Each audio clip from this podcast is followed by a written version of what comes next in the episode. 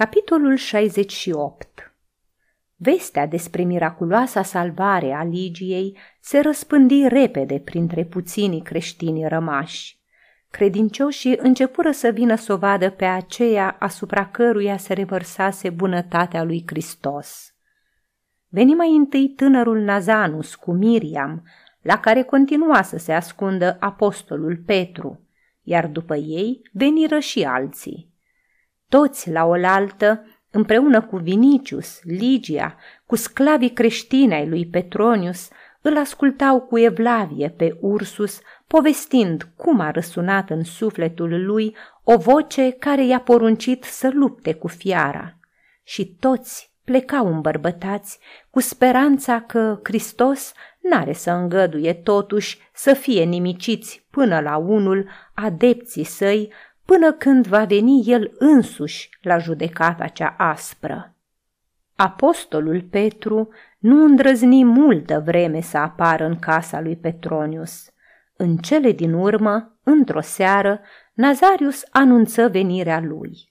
Ligia, care putea acum să umble, și Vinicius alergară în întâmpinarea lui și îmbrățișară picioarele, iar el îi salută cu emoție, fiindcă nu-i mai rămăsese multe oi în turma pe care i-o încredințase Hristos și a cărei soartă o plângea acum inima lui mare.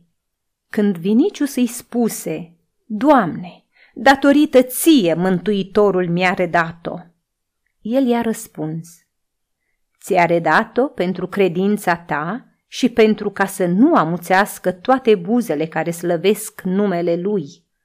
Poate că se gândea în clipa aceea la miile de credincioși sfârtecați de fiare, la crucile din arene și la stâlpii de foc din grădinile fiarei, căci vorbise cu mare tristețe.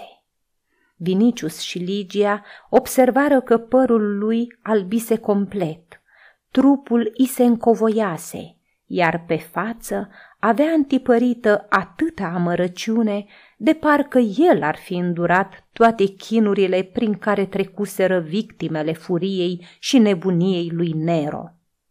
Amândoi însă erau convinși că, de vreme ce Hristos s-a supus el însuși chinurilor și morții, nu poate să le ocolească nimeni. Li se sfâșia însă inima, văzându-l pe apostol apăsat de povara anilor, greutăților și durerii. Vinicius, care voia să o ducă pe Ligia peste câteva zile la Neapolis, unde urma să o întâlnească pe Pomponia și să meargă mai departe în Sicilia, îl imploră să părăsească Roma împreună cu ei. Apostolul puse mâna pe creștetul lui și răspunse.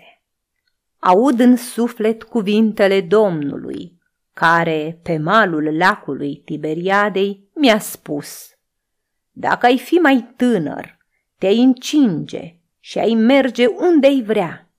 Dar după ce ai îmbătrânit, întinzi mâinile să te încingă altul și să te ducă acolo unde tu nu vrei.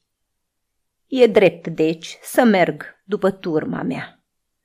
Ei rămase rătăcuți, neînțelegând ce spune, și el adăugă.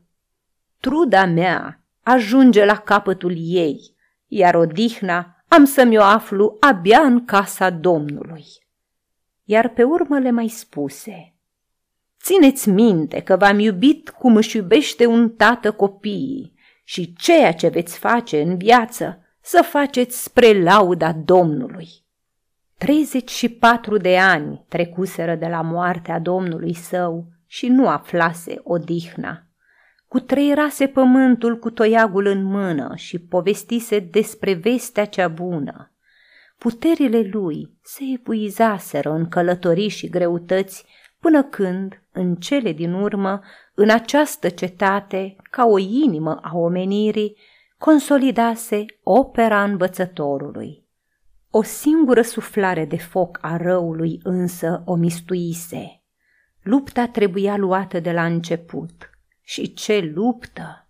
De o parte împăratul, senatul, poporul, legiunile cuprinzând într-un cerc de fier întreg pământul, nenumărate cetăți, nenumărate ținuturi, o putere cum nu mai văzuse omenirea și de cealaltă parte el, atât de apăsat de vârstă și de trudă, încât mâinile-i tremurânde abia mai reușeau să țină toiagul de călător.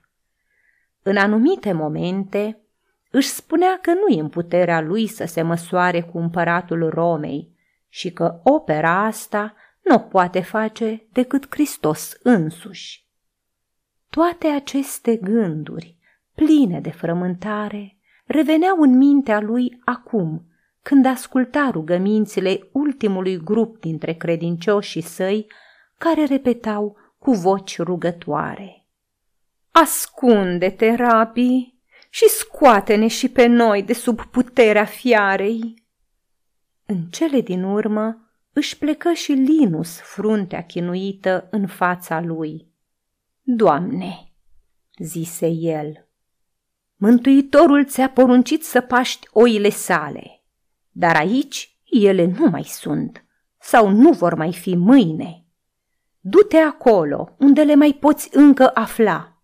Cuvântul lui Dumnezeu încă mai dăinuiește și în Ierusalim, și în Antiohia, și în Efes, și în alte orașe. Ce obții dacă rămâi în Roma? Când ai să cazi, ai să sporești doar triumful fiarei. Lui Ioan, Domnul nu i-a hotărât sfârșitul vieții. Pavel e cetățean roman și fără judecată, nu-l pot da morții, însă dacă asupra ta, învățătorule, se va dezlănțui puterea infernului, atunci cei în care s-a năruit încrederea vor întreba Cine este deasupra lui Nero? Tu ești piatra pe care se întemeiază biserica lui Dumnezeu. Lasă-ne pe noi să murim, dar nu permite victoria anticristului asupra unsului lui Dumnezeu și nu te întoarce aici până când Domnul nu va înmuia inima celui care a vărsat sânge nevinovat. Privește lacrimile noastre, repetau toți cei de față. Lacrimi se scurgeau și pe fața lui Petru. După puțin timp se ridică și, întinzând mâinile peste cei îngenunchiați, spuse Fie slăvit numele Domnului, facă-se voia lui.